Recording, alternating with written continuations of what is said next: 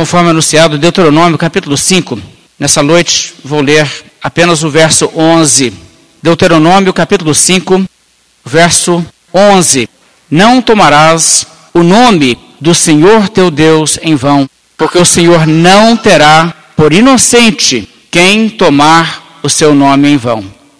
Aqui nós encontramos o terceiro mandamento, e no nosso estudo de Deuteronômio nós chegamos nessa passagem onde Moisés repete os dez mandamentos. Agora, no final da vida de Moisés, Moisés prestes a deixar o povo, prestes a falecer, sabendo disso, tem então essas mensagens, essas pregações, na verdade, que constituem o livro de Deuteronômio, onde ele volta à memória do povo, os seus deveres e os seus privilégios como povo de Deus. Tudo isso ele tem então a dizer, e nesse capítulo ele voltou a refletir sobre os dez mandamentos, ou como ele chama também, as dez palavras. Claro que isso é o cerne da lei do Velho Testamento. A Bíblia chama até mesmo essas dez palavras ou esses dez mandamentos como os termos da aliança, aquilo que o povo deveria cumprir. Claro que existe uma lei maior e mais detalhada, mas de certa forma isso aqui é o coração da lei. E isso aqui é aquilo que é tão essencial, que se grave, que Deus gravou nas pedras, para que eles tivessem sempre essa recordação de que essas palavras são palavras centrais à sua fé, à sua religião. Então, o terceiro mandamento é um mandamento muito sério, percebe-se lendo, porque ele vem com essa advertência: o Senhor não terá por inocente quem tomar o seu nome em vão. E às vezes as pessoas até se assustam um pouco com isso. E por que tanta seriedade? Bem, a seriedade porque realmente é uma questão de grande importância e também, infelizmente, é um mandamento que é pisoteado com frequência, até mesmo de forma rotineira por muitas pessoas. E isso traz juízo sobre quem assim pratica, de maneira que a advertência é muito importante se referir. Essa palavra aqui deve ser compreendida e deve ser acatada. Quando falamos sobre o nome de Deus, claro que o nome de Deus refere-se ao caráter, à pessoa, à própria natureza de Deus. E saber quem é Deus, saber quem é o Deus verdadeiro, é um enorme privilégio. Muitas pessoas passam pela vida sem o conhecimento de Deus. Há milhões que desconhecem o fato que o Criador é um Deus grandioso, todo sábio, todo poderoso, que tudo vê e que tudo governa. Os pagãos, por exemplo, em suas diversas religiões, creem em deuses limitados, que têm alguma esfera de atuação, mas não são donos de tudo. Muitos deles são, na sua concepção, seres finitos que surgiram de algum lugar e eles não entendem que existe um só Deus que é o Deus Todo-Poderoso. As divindades que eles criam em suas fantasias são divindades que não são moralmente perfeitas. De modo que os pagãos não têm motivo nenhum para acreditarem, dentro do seu sistema religioso, que existe a certeza de que o bem irá prevalecer, porque existe um Deus que é bom, e esse Deus é de fato o único e o soberano. Da mesma forma, existem muitas pessoas que acreditam que forças cegas regem o universo e não existe um Deus pessoal no comando. Essas pessoas também não reconhecem a realidade que a Bíblia nos mostra, que Deus é um Deus maravilhoso, um Deus santo, onisciente, onipotente e um Deus que está conduzindo todas as coisas para que a justiça prevaleça, o mal seja derrotado. E isso, de fato, é uma coisa muito boa de se entender. Então, conhecer a verdade sobre Deus é um grande privilégio, mas esse conhecimento também torna quem tem esse conhecimento responsável pelo uso que faz disso. Como Deus havia se revelado aqui para Israel. E uma coisa que é muito importante entender muitos da nação de Israel, no Egito, haviam deixado de crer no Deus de Abraão e haviam se envolvido nas crenças dos egípcios. Outros preservavam o conhecimento do Deus verdadeiro, mas não era necessariamente o caso de todas as pessoas. Então, quando você observa que o povo de Deus teve esse privilégio de ser resgatado do Egito, com essa revelação tão nítida do verdadeiro Deus, do seu caráter, do seu cuidado para com o seu povo e do seu enorme poder, e da maneira que Deus desconstruiu todas aquelas crenças falsas que haviam infiltrado a mente das pessoas estando no Egito, daquelas divindades egípcias. E Deus, um por um, derruba todas aquelas divindades por meio das pragas e por meio dos milagres que realiza. Então, o que Deus fez, ele se deu a conhecer ao povo de Israel de uma forma singular e única. Agora, esse conhecimento, então, deveria ser valorizado. E esse conhecimento exige também correspondência, um determinado comportamento por parte do povo de Israel.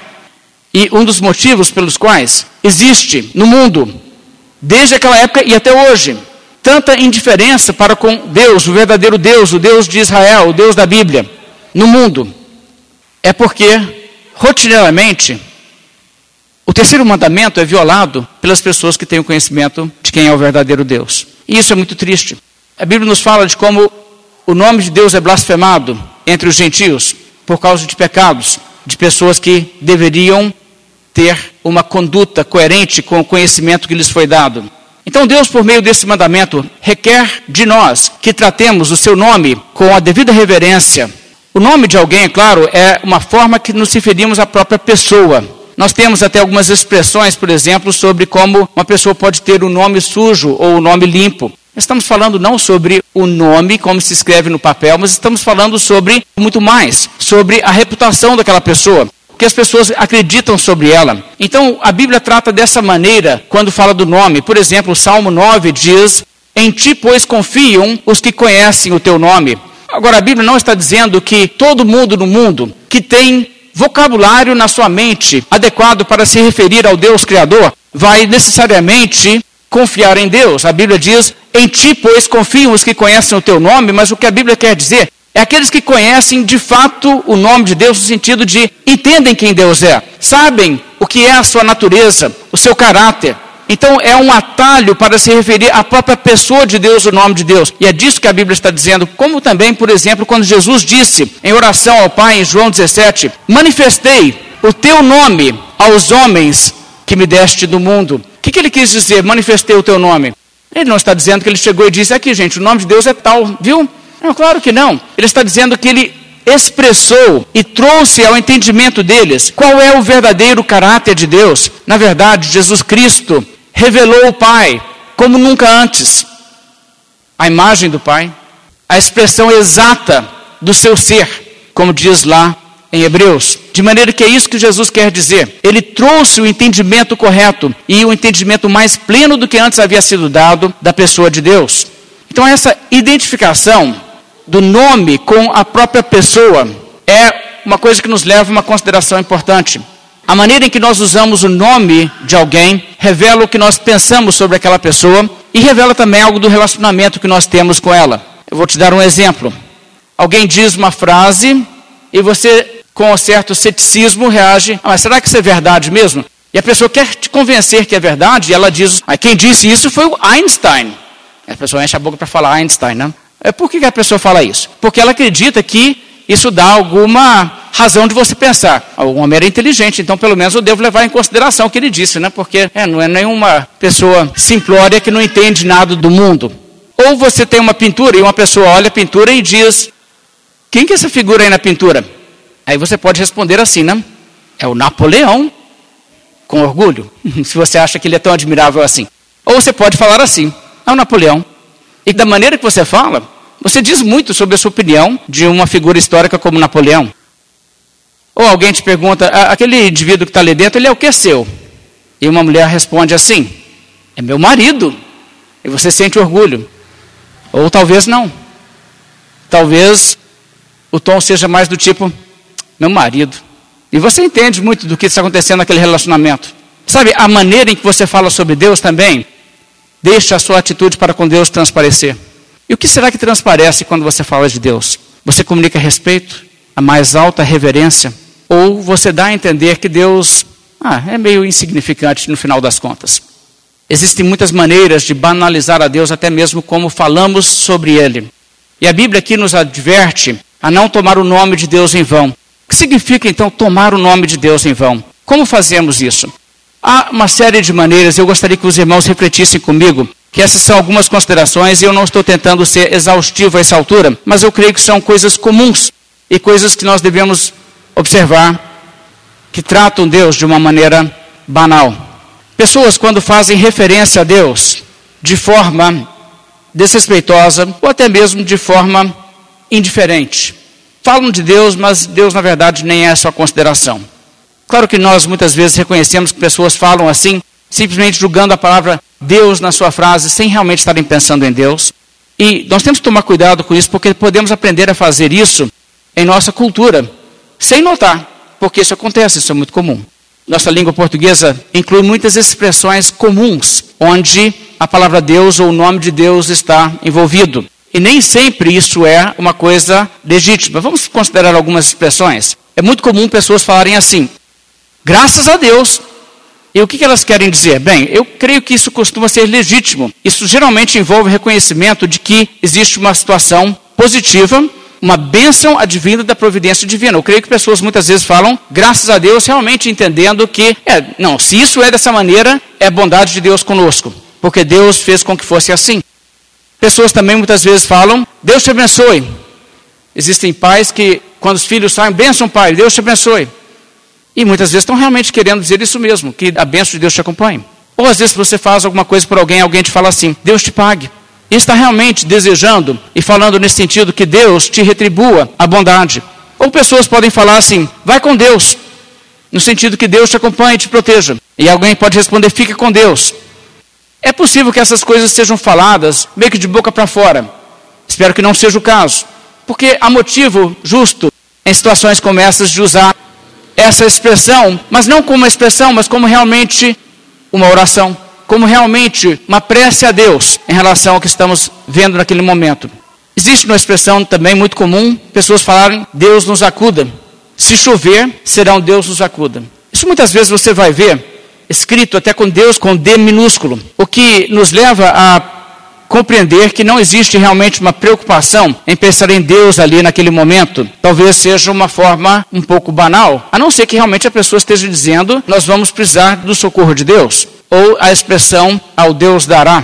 Eu encontrei no dicionário informal na internet a seguinte explicação significa isso? Está abandonado, sem rumo. Eles dão um exemplo, eles falam: depois que a mulher de Fulano morreu, ele ficou ao Deus dará, com D minúsculo. Interessante que, novamente, parece que estamos falando Deus sem realmente ter uma referência ao Deus verdadeiro, sem estar pensando a Deus. É possível que alguém esteja falando de outra maneira, mas é possível também que seja simplesmente uma expressão, um jeito de falar ao acaso. E a expressão a voz do povo é a voz de Deus. Às vezes alguém diz algo do tipo: o povo se manifestou, a voz do povo é a voz de Deus. Isso às vezes é usado para dizer que é inútil lutar contra determinado movimento ou determinada opinião, porque a opinião é forte na população e você não vai conseguir contornar a situação. Mas é certo falar dessa maneira? A voz do povo é a voz de Deus? De fato, não é. De fato, o povo pode estar errado. Ao que tudo indica, essa frase teve sua origem no paganismo dos tempos antigos entre os romanos, quando Aqueles que proferiam oráculos de Hermes declaravam o que Hermes havia comunicado da parte dos deuses. Mas eles, antes de se pronunciarem, ficavam bem atentos a qual era a opinião da população.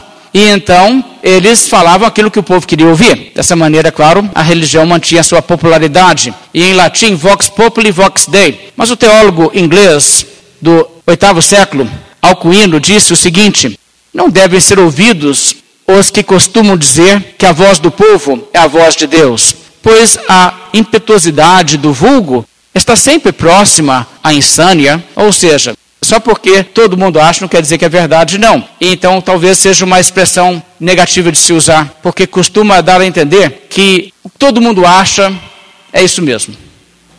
Pessoas falam às vezes assim: se Deus quiser, será que vai acontecer? Você vai lá, se Deus quiser. Novamente, isso é uma coisa que a própria Bíblia nos instrui a dizer, se estamos falando com referência a Deus. A Epístola de Tiago diz: antes de dizer farei isso, farei aquilo, devemos dizer, se Deus quiser, farei isso, farei aquilo, de modo que pode ser até uma expressão de fé. Mas talvez também não seja um reflexo sobre Deus na mente da pessoa. E às vezes pessoas respondem quando alguém diz: Ah, vai dar certo, se Deus quiser. E alguém vai e fala assim: Deus quer. Mas com que autoridade a pessoa diz isso? Essa expressão Deus quer, muitas vezes trata de Deus quer no sentido pode ser que não dê certo, mas se deu certo não é porque Deus não quis. Com coisas que a vontade de Deus pode ser frustrada, então pode haver até um elemento de teologia errônea em uma expressão como essa. Às vezes as pessoas dizem assim: "Ah, só Deus sabe. Só Deus sabe onde está." E pode ser legítimo no sentido de eu não sei, não tem ninguém que sabe, Deus sabe, mas nós não sabemos, talvez seja legítimo. Mas eu acho que começa a se tornar um pouco banal também, quando pessoas simplesmente exclamam só Deus, sem realmente estarem pensando em Deus. E às vezes pessoas dizem, nem Deus sabe. Cuidado com isso. Nem Deus sabe, é possível que seja uma forma irônica de dizer que é uma coisa inexistente, né? não existe isso. Isso aí é uma coisa que nem Deus sabe, porque não existe. Mas cuidado para não estar dando a entender que Deus seja limitado em algum sentido, seu conhecimento.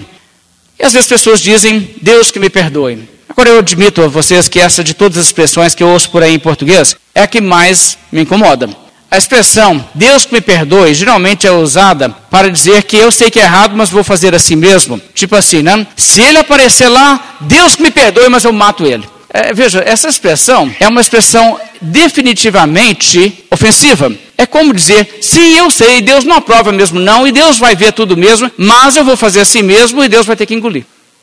Depois eu dou o jeito lá, eu converso com Deus lá para né, remediar a situação. Cuidado com usar expressões assim. Isso não convém. Se é uma coisa que ofende a Deus, você não vai dizer, eu vou fazer assim, Deus que me perdoe. De jeito nenhum. Isso é uma forma bastante desrespeitosa de falar, de tratar de Deus. E quando pessoas dizem assim, meu Deus, meu Deus do céu, meu Pai Celeste, é uma oração? É possível que seja. Pessoas podem estar clamando realmente que Deus ajude.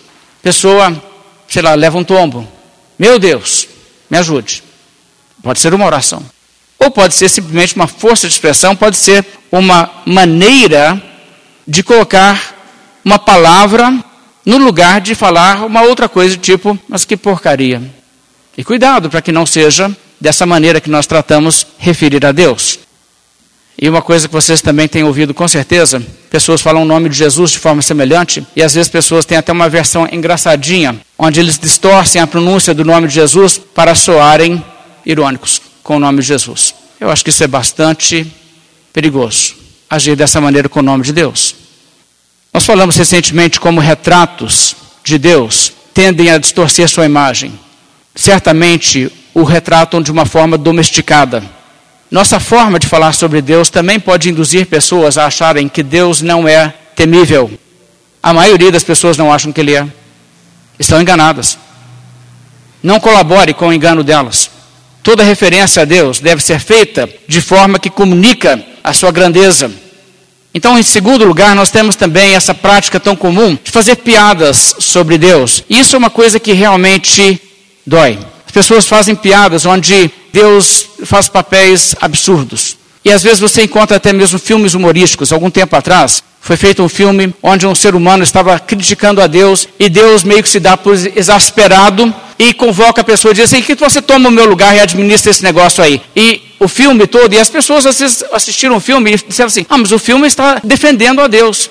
É, está defendendo a Deus, tipo assim, né? Ele faz lá, né, o melhor que ele pode, muita coisa não tem jeito mesmo, né? Você não daria conta de fazer melhor do que ele, então não critique, porque ele também tem lá seus dias ruins. Isso é honrar a Deus? Está vendo? Isso não é defender a Deus, isso é denegrir a Deus, e é denegrir a Deus de uma maneira muito séria. Temos que tomar muito cuidado com o humor que envolve a pessoa de Deus. E não adianta dizer, mas eu faço uma brincadeira, Deus me entende.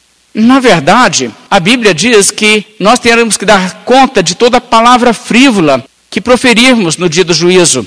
E nós podemos estar muitas vezes agindo de uma maneira sacrílega, usando o nome de Deus em brincadeiras. E até mesmo em músicas nós vemos isso, usando o nome de Deus de uma maneira para ser meio que cômico. Não sei se vocês sabem, mas um exemplo disso, aquele filme Shrek, ele tem uma música, aleluia, as pessoas adoram aquela música, né? Aquela melodia realmente agradável, e até traduziram e cantam em igrejas aí. Eu já vi a gente cantando isso aí em igreja com versão evangélica. A letra original no inglês é, na verdade, uma piada que joga um Deus no meio. E não é uma coisa respeitosa. E nós temos que tomar muito cuidado com esse tipo de coisa, porque isso é banalizar a Deus, e é o tipo de coisa que a Bíblia diz: Deus não deixará que seu nome seja tomado em vão, impune. Não é dessa maneira que tratamos um ser incrivelmente maravilhoso como Deus. Mas o terceiro modo que as pessoas usam o nome de Deus em vão, eu creio que é o primeiro que deve vir à nossa mente no sentido de o que, que viria à mente de um israelita quando diz não tomar o nome de Deus em vão? Por exemplo, jurar falsamente, mas jurar por Deus. Pessoas quando dizem juro, juro por Deus, mas estão mentindo. Você tomar o nome de Deus em vão? As pessoas usam o nome de Deus para dar uma credibilidade à sua declaração. Não, eu estou falando a verdade, eu juro por Deus que é verdade. Eu vou fazer, eu juro por Deus, mas não tem realmente intenção de fazer.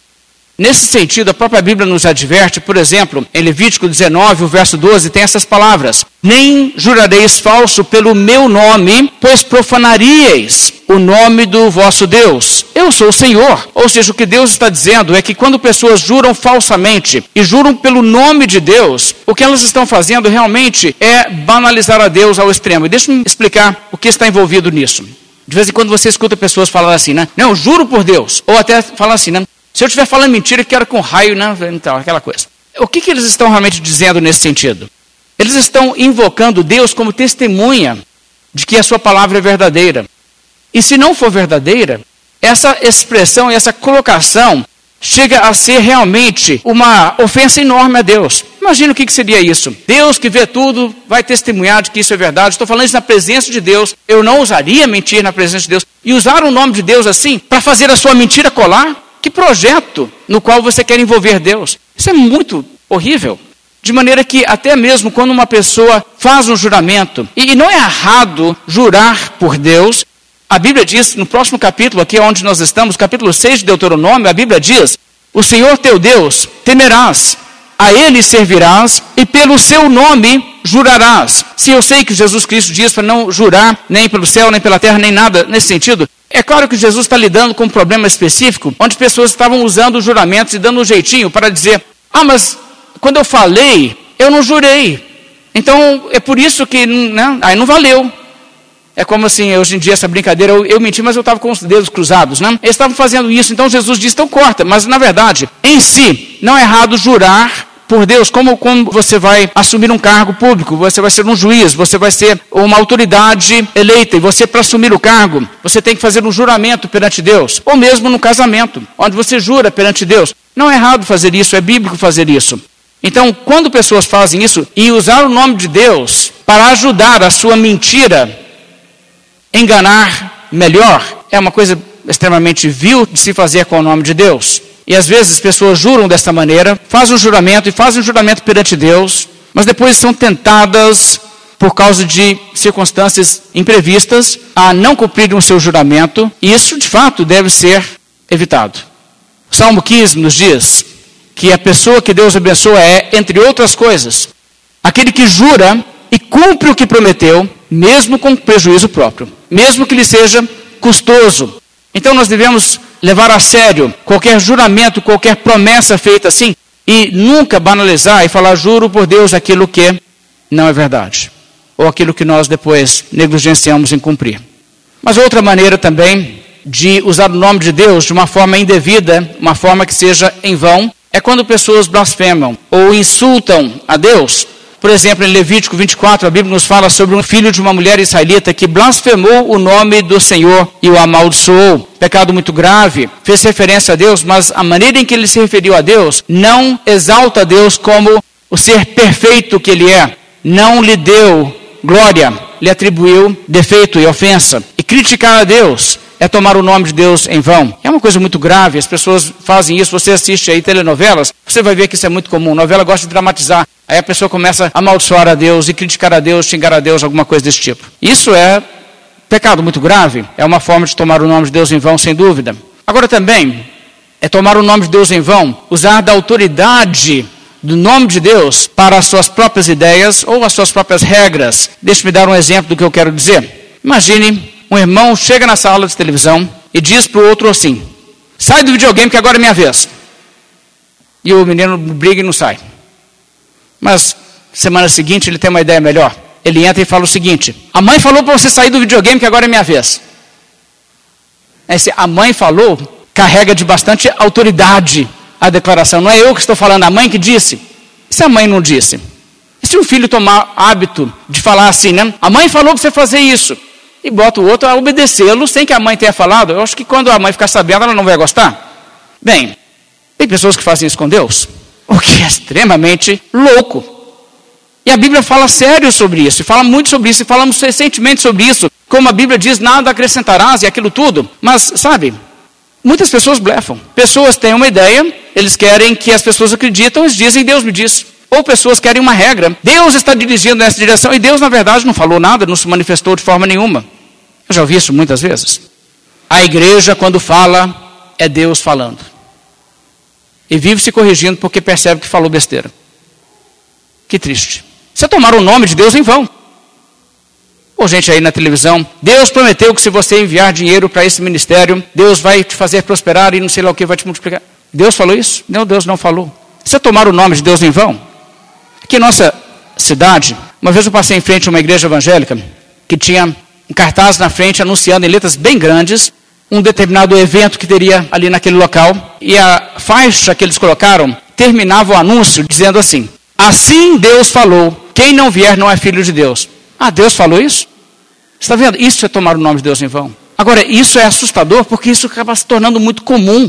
Isso não é uma coisinha à toa, não, irmãos. Essa coisa de Deus falou, Deus me revelou, se não for verdade, a Bíblia tem algumas das advertências mais fortes contra quem faz isso. Chega a ser loucura. Uma pessoa que faz isso não tem temor de Deus. Veja, por exemplo, Deuteronômio 18. Veja o que a palavra de Deus fala sobre esse tipo de prática. Deuteronômio 18, verso 20, a Bíblia diz assim: Porém, o profeta que presumir de falar alguma palavra em meu nome que eu lhe não mandei falar, ou o que falar em nome de outros deuses, esse profeta será morto. Veja quanto isso é sério aos olhos de Deus, isso uma pena de morte em Israel. Uma coisa que você deve notar, aqui usou exatamente essa expressão, falar em nome de. Está vendo no final do verso? Falar em nome de outros deuses, falar alguma palavra em meu nome. Presumir de falar alguma palavra em meu nome. A pessoa que diz, Deus me revelou, Deus disse, Deus e não é verdade, essa pessoa está tomando o nome de Deus em vão, está usando para seus próprios fins, para tentar manipular a religião e manipular as pessoas, conduzir as pessoas conforme a sua preferência, sem que Deus tenha assim orientado. Jeremias 14, verso 14, a Bíblia diz: Disse-me o Senhor, os profetas profetizam mentiras em meu nome. Nunca os enviei, nem lhes dei ordem, nem lhes falei. Visão falsa, adivinhação, vaidade e o engano do seu íntimo são o que eles vos profetizam. E a Bíblia então combate isso em muitos textos, como aqui em Deuteronômio, como em Jeremias, Isaías, Ezequiel. Há tantas passagens contra isso. Isso é uma coisa que está tão clara na Bíblia. Eu digo a vocês o seguinte: você sabe quando você está numa igreja que não leva Deus a sério, quando isso acontece, e ninguém se espanta. Pessoas falam, Deus falou, Deus revelou, e depois a coisa não cumpre. Depois a coisa não confere, a própria pessoa volta atrás. E todo mundo trata como normal. Não dá consequência nenhuma. Ninguém diz, essa pessoa é um falso profeta. Não acontece isso. Pessoas que não estão preocupadas com o que a Bíblia diz, e olha, isso tem uma consequência muito grave. Você cria uma criança numa igreja onde isso é corriqueiro, a criança vai ser tentada em um de dois caminhos. Ou do caminho de olhar e dizer, é, esse negócio de Deus falou, Deus falou uma bobagem, toda hora dá errado, esse negócio da Bíblia deve ser tudo uma mentira. Ou a criança pode ir no outro lado e dizer assim, oh, esse negócio é legal, aí você não precisa acertar não, qualquer um pode fazer, eu também vou. De qualquer jeito é ruína eterna. É muito sério. Então você precisa tomar cuidado com isso. As pessoas aprendem a ser atrevidas com o nome de Deus pelo mau exemplo. Não brinque com isso. Jesus disse sobre como muitos viriam em seu nome dizendo: Eu sou o Cristo, e enganariam a muitos. Veja, tomando o nome de Deus, eu sou o Cristo, tomando o nome para enganar. Se ninguém tivesse esse atrevimento, se ninguém ousasse mentir em nome de Deus, que mundo diferente seria? Já pensou se ninguém tivesse assim, não, eu não vou mexer com isso não, eu não falo um negócio desse não. Eu não escutei a voz de Deus coisa nenhuma, Deus não revelou comigo nem sarça ardente, nem uma visão do céu, não aconteceu nada comigo. Eu não vou abrir a boca para falar não. Se todo mundo tivesse esse temor, você poderia ter certeza nesse mundo. Qualquer pessoa que abrisse a boca e dissesse Deus revelou, você saberia. Então Deus falou isso mesmo, porque ninguém é louco de fazer uma coisa dessa. Mas é cheio de gente louca e muita gente fica perdida aí sem saber em que acreditar. E muita gente diz, eu nem sei o que é verdade. Um diz isso, outro diz aquilo, tem cristianismo, tem islamismo, todos dois dizem que Deus falou, o que, que eu vou acreditar? Ah, sei lá, dá para saber não. E essas pessoas são responsáveis por minarem a fé de milhões. Milhões ficam aí perdidos sem saberem quem acreditar. Dizem, ah, eu já ouvi uns religiosos aí falando uns negócios, eu sei que aquilo lá é mentira. Ah, deve ser tudo uma mentira. E Jesus disse: quem fizer tropeçar, pequenino, que crê nele, vai ter consequência. Então isso não é coisa com que se brinca.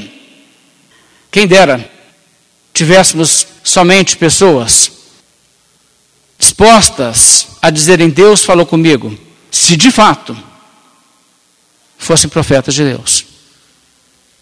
Cortaria muita confusão. As pessoas não somente fazem isso, como também tomam o nome de Deus para usar até como fórmula mágica. Você se lembra desse episódio? Lá na cidade de Éfeso, alguns judeus, exorcistas ambulantes, tentaram invocar o nome do Senhor Jesus sobre possessos de espíritos malignos, dizendo: Esconjuro-vos por Jesus a quem Paulo prega. Eles não eram seguidores de Jesus, não acreditavam em Jesus e, na verdade, só achavam tipo assim: ah, parece que é um desses negócios que você acha num livro de magia. Fala essa fórmula aqui que ela, entendeu? Essa aqui é 10. Aí eles resolveram usar. É claro que não deu muito certo para eles, mas existe muito isso hoje também. Muitas pessoas que usam o nome de Jesus como se fosse uma fórmula mágica. Ia tomar o nome de Deus em vão.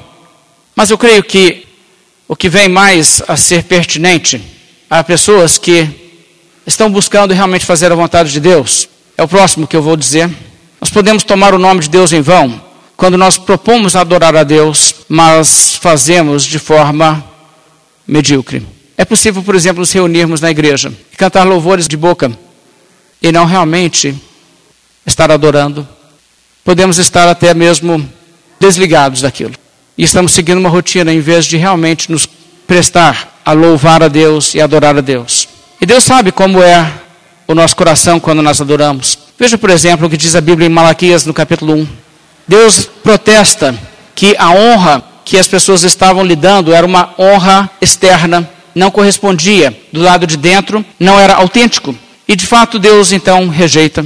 Malaquias no capítulo 1, a partir do verso 6, Deus tem esse protesto contra o povo de Israel, onde ele basicamente diz: a adoração de vocês eu não quero mais não.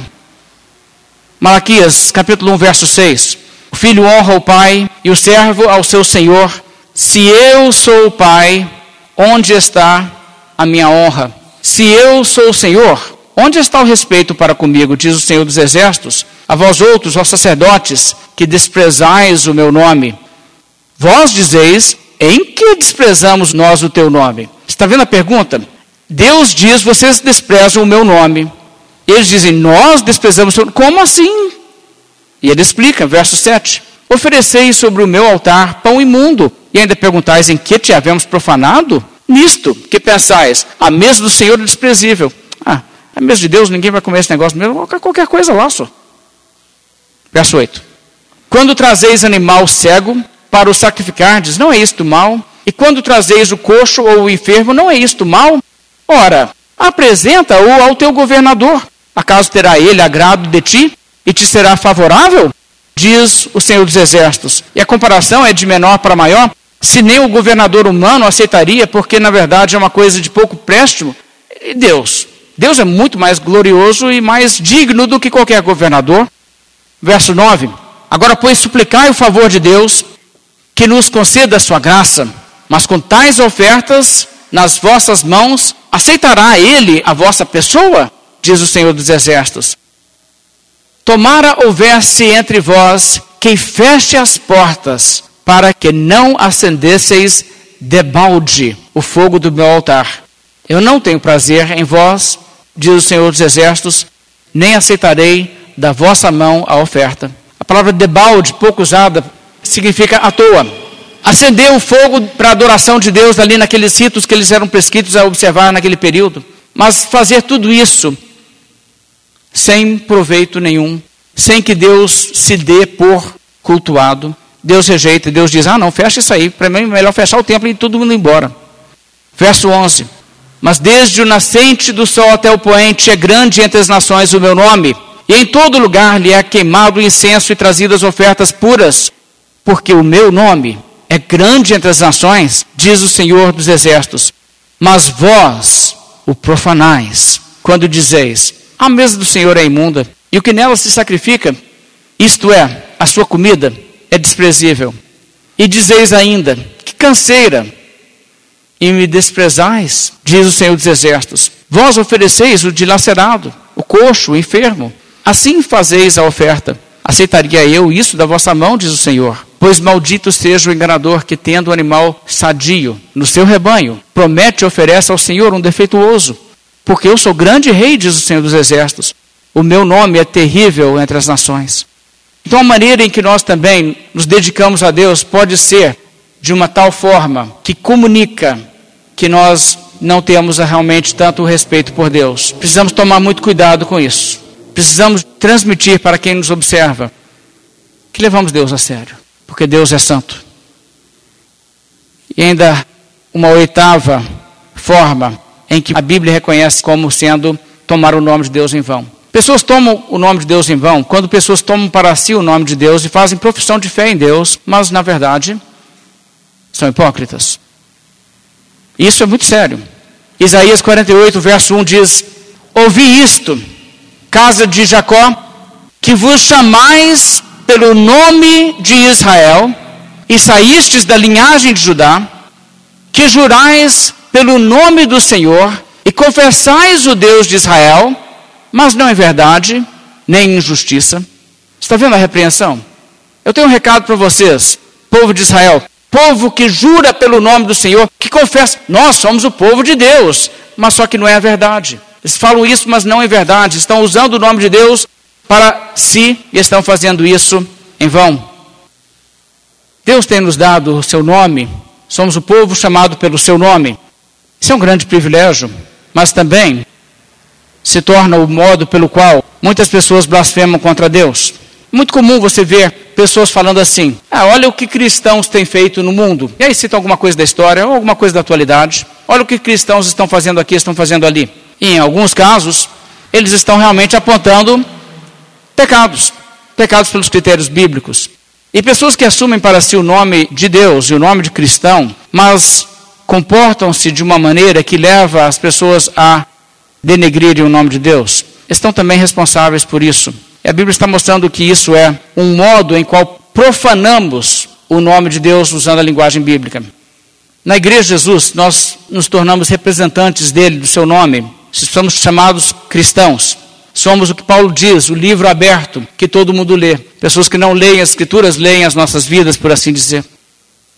E você sabe muito bem que, se você tiver um emprego numa empresa, digamos que você seja um vendedor de uma empresa, representante de uma empresa, e você tem que sair fazer visitas para clientes e levar o produto. Se você for uma pessoa que falta com cortesia ou profissionalismo, você representa mal a empresa.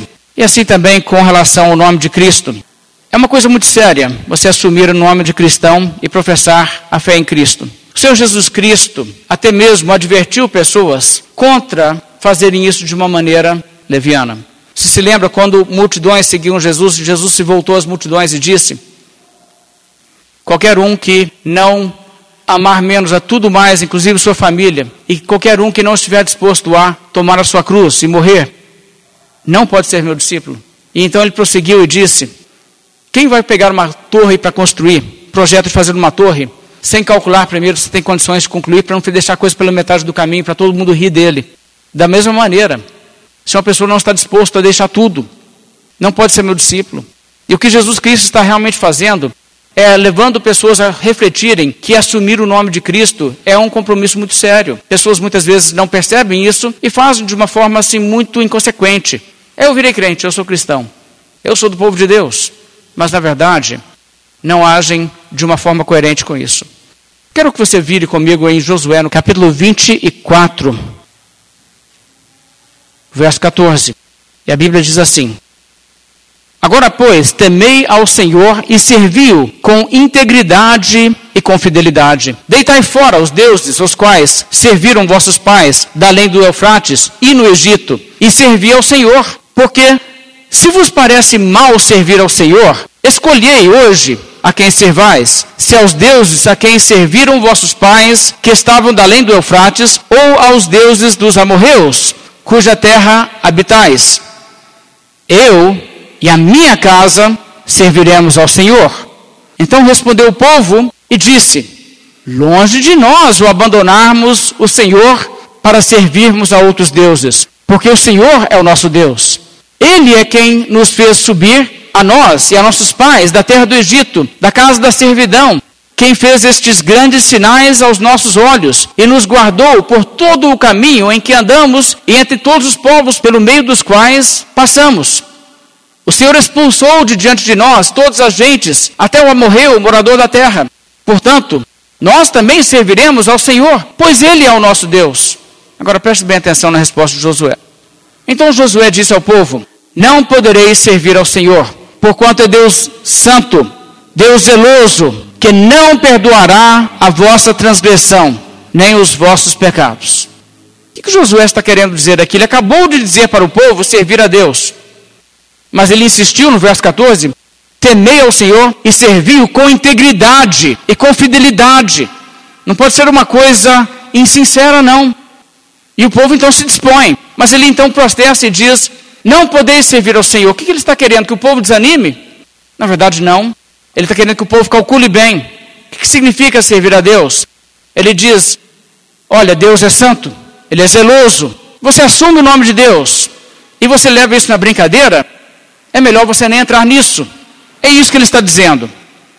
Verso 20: Se deixardes o Senhor e servirdes a deuses estranhos, então se voltará e vos fará mal e vos consumirá, depois de vos ter feito bem.